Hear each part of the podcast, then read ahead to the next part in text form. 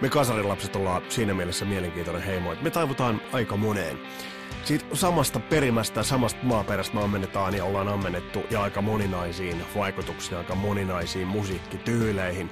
Ja tämän kertaisessa Kasarilapset jaksos otetaan haastateltavaksi aito kasarilapsi, nimittäin Piakkoin 30 vuoden bändiuraa juhlivan Amorfiksen kitaristi, perustaja ja sen Esa Holopainen, aito kasarilaps, puhutaan vähän niistä musiikillisista juurista, että mistä hän on ponnistanut ja vähän, vähän siitä, että miten, miten muun muassa Amorfissa ja alkuunsa ja mitä bändille kuuluu tänä päivänä.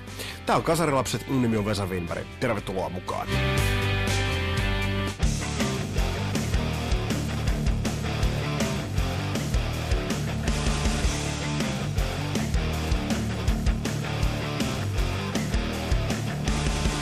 Ja tällä kertaa mä en lähesty teitä kirkollisella tarkoituksella. Tällä kertaa mä en mitään messua ole alkamassa pitämään, vaan mä lähestyn teitä avun pyynnöllä.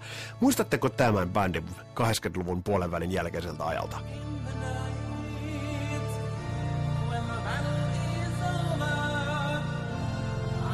Kyseessä on siis turkulainen Iron Cross, bändi, jolle naurettiin jo silloin, mutta jotenkin se on saavuttanut sitten sen statuksen, että sille välttämättä ei enää naureta, koska sitä on aika monet äh, nykypäivän heavy huomanneet, että perkele, noihin oli aika rouheita biisejä. Tämä jotenkin löi läpi joskus heitä nyt vuoden 86-87 joku levyraati, jossa vetivät Too Hot to Rock ja Fight for the Strangers biisit, ja tämä jälkimmäinen soi tässä taustalla, ja nyt kun tätä kuuntelee, niin tämähän on oikeastaan aika perkeleen hyvä biisi. Ottakaa tyyppejä vähän.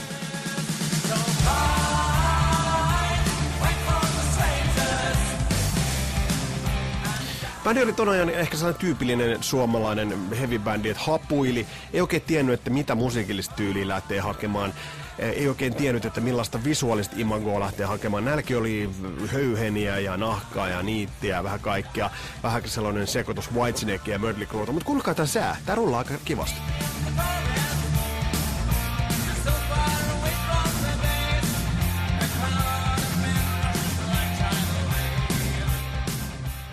Ja oikeastaan tähän liittyy avunpyyntö. Jos tiedät tämän bändin ukkojen liikkeestä, niin kerro ihme. Se me tiedät, toi bändin laulaja Gonna Tougher, joka taisi olla sen äh, taiteilijan nimi, päätyi Jehovan todistajaksi. Häntä emme lähesty. Mä vähän luulen, että haluaisi puhua nasaretilaisesta. Me halutaan puhua kasari, kasarilla, kasaritalaisesta. Tai miten se taipuu. Mutta jos, jos tiedät ton bändin, ton bändin soittajien liikkeestä jotain, jotain siellä Turun suunnalle, niin vinkkaa ihmeessä. Tuohon bändi olisi hieno perehtyä vähän kysellä ukot iteltäänkin, että miten tuo oikeastaan niin ton, ton bändin saaka meni ja, ja mitä siinä haettiin. Kuitenkin tää on ihan mallikasta musiikkia. Mutta hei, nyt laitetaan rautaristit sikseen ja otetaan tämän päivän pääepistola puheeksi. Ja hei, toivotaan tervetulleeksi Amorfiksen Esa Holopainen.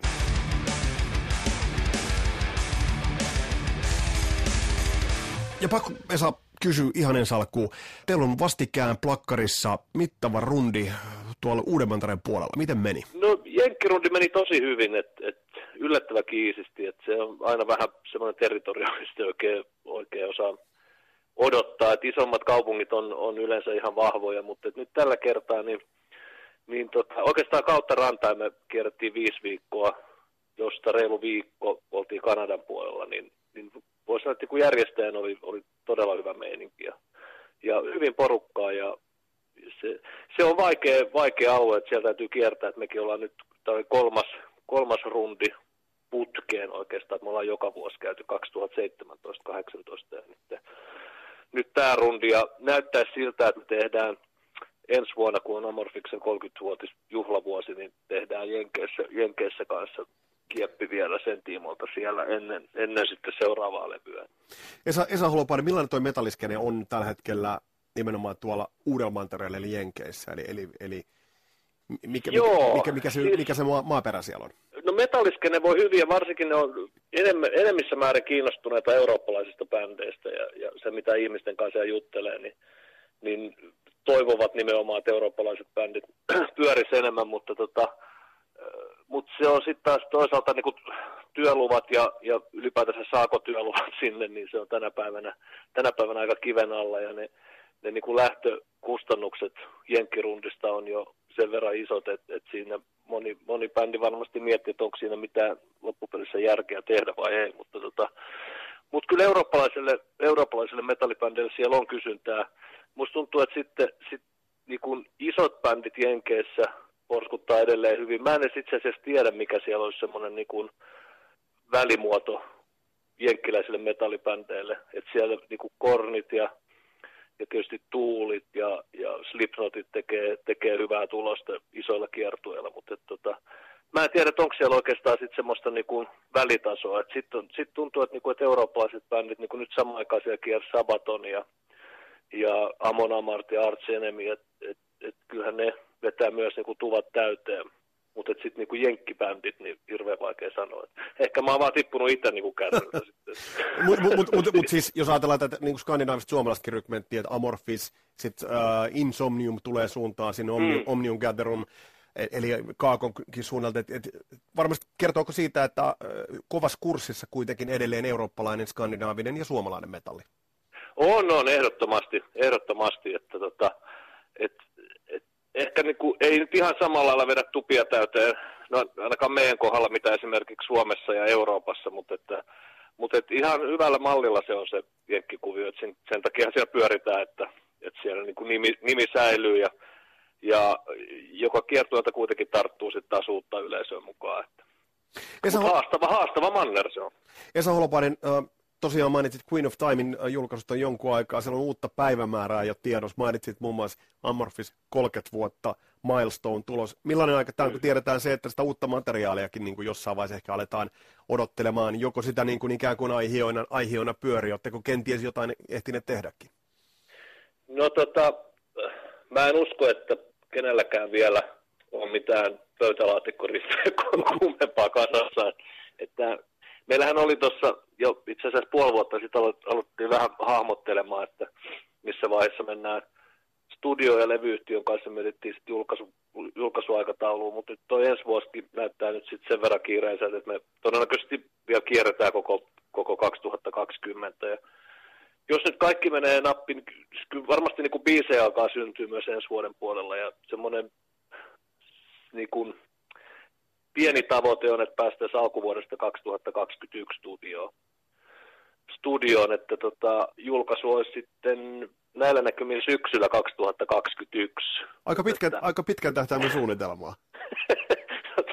Tämä on, mutta, tota, mutta sellaiseksi on nykyään mennyt, että, että näitä periodeja mietitään niin kuin vuosiksi eteenpäin. Ja, mutta tosiaan niin kuin sanoin, niin ei, ei, ei, tuskin meistä kukaan olisi niin kuin olettanut, että että tämäkin levy kantaa näin pitkälle. Ja nyt sitten vielä kun tulee tuo 30-vuotis juhlavuosi tuohon väliin, niin se olisi vähän hölmöä jättää se käyttämättä, että siinä on kuitenkin kivoja, kivoja juttuja, mitä pystyy tehdä. Ja ei se niinku, tämä, tämä päivä, tämä, tämä niinku hetki, missä nyt eletään nykypäivänä musiikissa, niin, niin noi albumin, julkaisu, albumin julkaisut ei nyt enää ole ihan yhtä tärkeää, mitä ne aikanaan oli. Et, et niin kauan kuin levy kantaa, niin, niin sitten kierretään ja sen jälkeen ruvetaan miettimään uutta levyä. Että.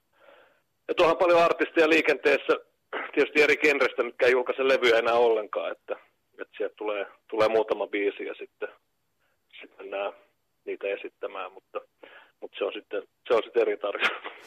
Esa Holopainen, mainitsit tuossa, että tosiaan 30 vuotta tulee täyteen. Äh, millä mielin sä itse mietit äh, niitä omia musiikillisia juuria, kun varmaan on, voisi olettaa, että jos 80-luvun mittaan olet itse kasvanut sellaiseen musiikilliseen tietoisuuteen. Niin mit, Joo, mit, mitkä, mitkä ne on sellaiset kovat jutut, mitä, mitkä sä, mitä sä silloin ikään kuin imit kitusiin ja jota edelleen kannat mukana?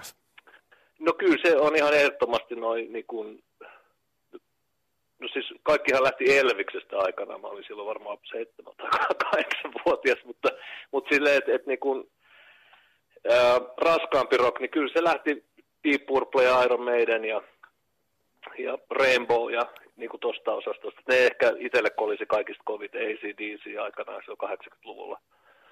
Et kyllä niiden parissa on kasvanut ja tietysti sitten, sitten ensimmäiset metallikalevyt ja, ja vaspit ja muut, mitä, mitä, mitä sen aikalaisia oli, niin, niin kyllähän ne niin kuin itteensä jätti, jättänyt niin kuin ehdottomasti jäljellä. Mutta kyllä mulle varmaan niin rakkain, bändi on ollut aina Deep Purple ja, ja Rainbow ja Richie Blackmoren tekemiset, että et ne on semmoisia, mitkä, mitkä niinku kantaa edelleen. Et, et, et, niitä me tuolla pyöritellään keskenään sitten, kun kiertobussissa laitetaan levyraatit soimaan, niin kyllä siellä ne samat, samat yleensä pyörii. Et, et Black Sabbathit ja Ossit ja, ja Maidenit ja, ja Deep Purplet ja Rainbowt. Et, et ei, ei, eipä siitä nyt hirveästi olla uudistuttu, että vaikka niin kuin, hienoa musiikkia tuleekin edelleen, mutta et jotenkin sitä huomaa, että sitä on aika, aika kaavoihin kangistunut sit loppupelissä kuitenkin. Esa Holopainen, sä mainitsit tuon ajan, jos puhutaan tuosta 80-luvun alusta ja silloin esimerkiksi kun äh, Yhdysvaltain länsirannikolta esimerkiksi Metallica lähti, mm. lähti ponnistaa. Oliko siinä ajassa jotain sellaista viattomuutta tai uutuutta, jota ehkä tästä ajasta puuttuu? No joo, kyllä siinä ehkä, ehkä tota, jos nyt itse miettii sitä, sitä omaa nuoruutta ja sitä ikää, ikää silloin, kun esimerkiksi Master of Puppets tuli ulos ja muuta, niin, niin se oli sitä aikaa, että, että, että just niin kuin mustat nahkarotsit ja just aloitettu kasvattaa tukkaa ja, ja samahenkisten kavereiden kanssa pyörittiin tuolla kettoplasterit kainalossa ja huudatettiin C-kasetilta musaa ja, ja dokattiin ekoja pussikaljoja jossain, jossain metsässä. Niin kyllä siinä on niin se, tietysti semmoista niin nostalgiaa, nostalgiaa ja, ja, mutta mut se, se, oli sitä aikaa, kun ei, ei niin kuin, no en voi sanoa, että ei niin kuin tiennyt paremmasta, mutta se oli niin kuin siisteintä mitä oli, että, niin kuin, että sai vietyä sen musan ja huudatettua sitä tuolla ja, tuolla ja rahat meni, meni sitten niin kuin pisseen ja pattereihin ja tämmöistä. Niin, ja, ja sitten sit vanhemmilta saatiin rahaa hiustenleikkuuseen, ja mentiin markettiin, ostettiin levyä ja sanottiin, että vähän latvoista otettiin pois. No joo, tämä on, tää on tuttu, joo. Kyllä mäkin hyväksi käytiin tota kyllä, että mä sanoin, että kyllä mä käyn parturissa takaa rahaa vai. Juuri näin. Mit, mitään ei käytännössä tapahtunut. Juuri näin. Mutta mut mitä, äh, mitä niistä sen ajan, jos nyt vielä, vielä ei, ei juuruta metallikaa sen enempää, mutta mä oon monesti miettinyt sitä esimerkiksi, että millainen oli oma fiilis siinä vaiheessa, kun kuulin ensimmäistä kertaa Fight Fire with Fire-kappaleen.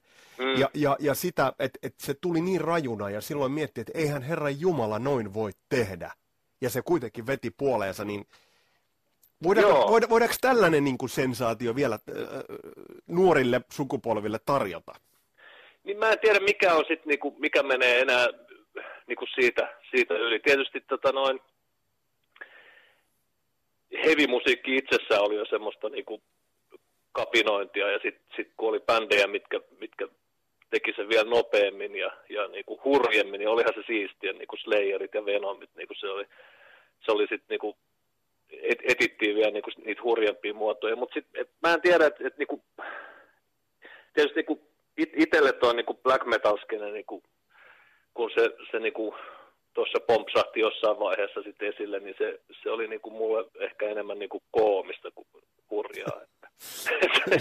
Karikatyyr... Jotain niin kuin hauskaa. Kari, karikatyyristä jollain. No on Abba, onhan Abbat varmaan niin kuin metallimusiikin Uuno Turhapuro.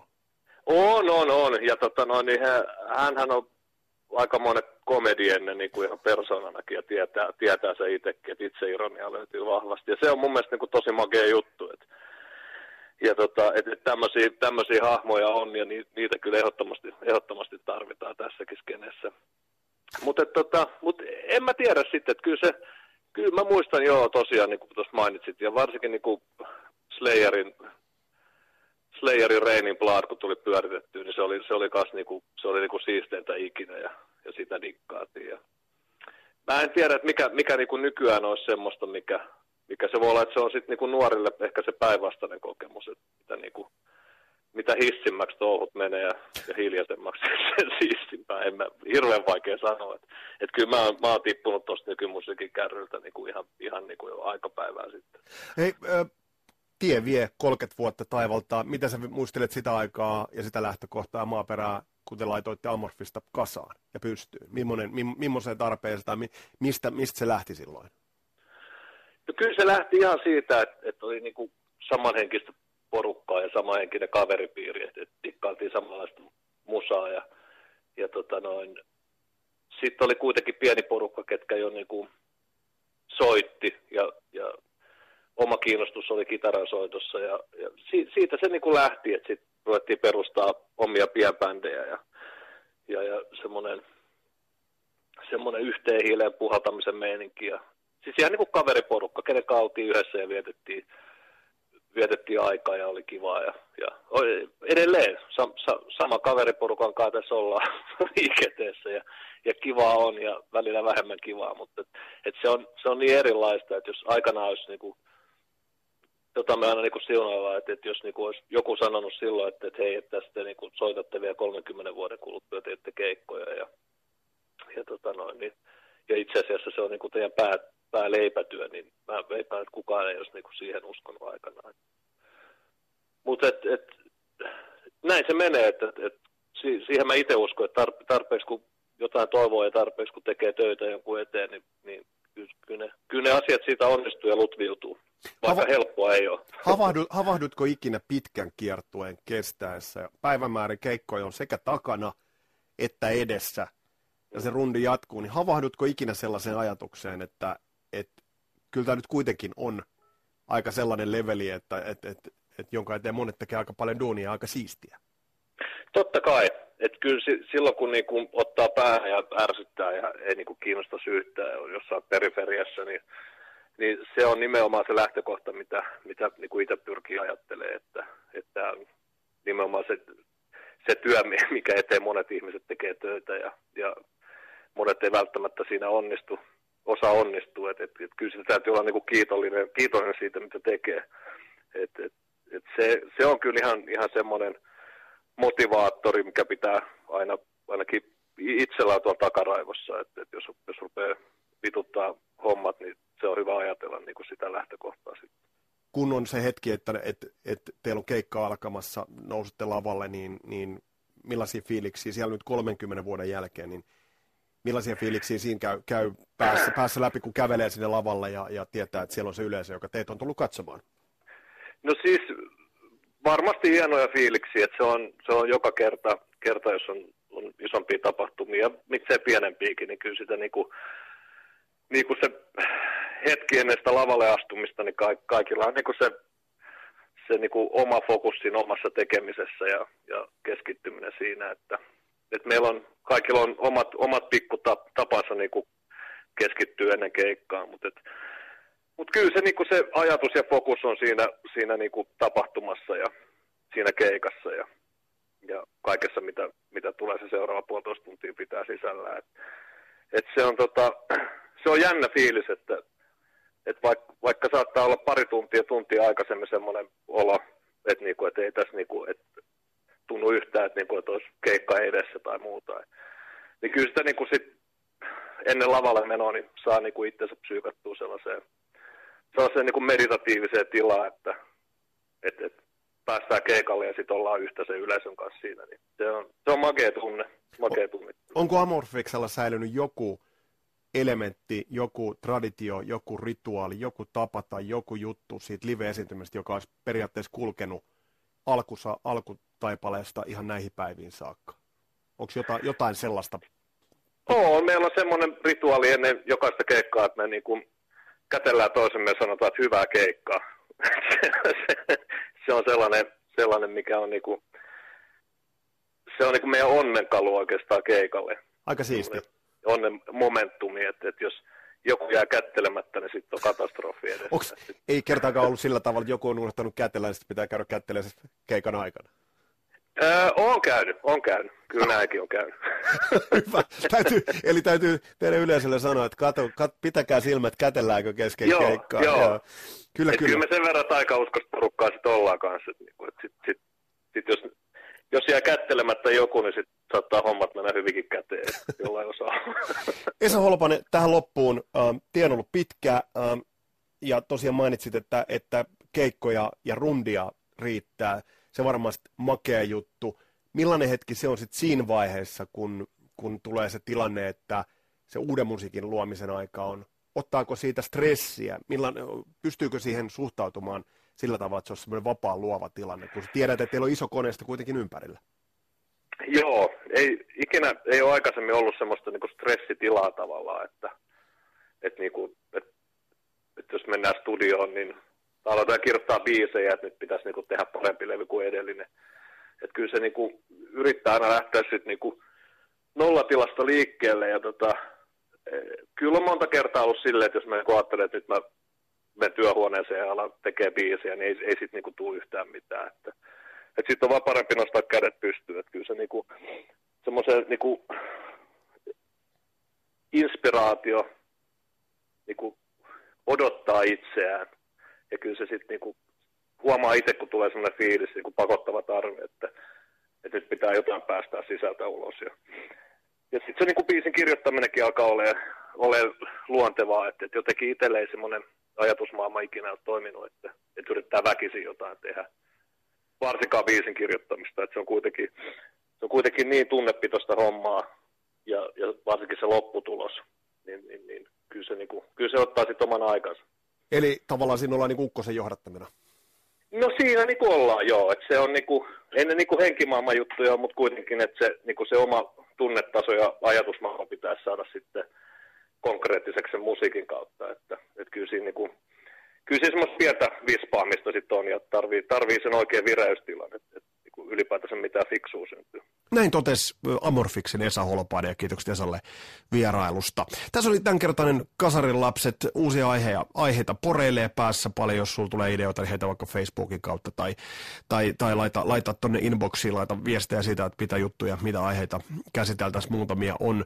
Kuplimassa yksi on muuten semmoinen että Steve Vai on kyllä pilannut harvinaisen monta levyä. Harvinaisen monta levyä ja Steve Vai oli yksi myös David Lee Rothin hairahduksista. David Lee Roth luotti Steve Vaihin, mutta ei kannattanut. Kyllä Eddie Van Halen, Sammy Hagar ja kumppanit vetivät tuossa kohtaa pirman korva, vaikka mua korpeaa sanoa toi ääneen. Mutta tässä oli tämän kertainen kasarin lapset. Toivottavasti tykkäsit. Mun nimi oli Vesa Wienberg ja palataan astialle. Moro!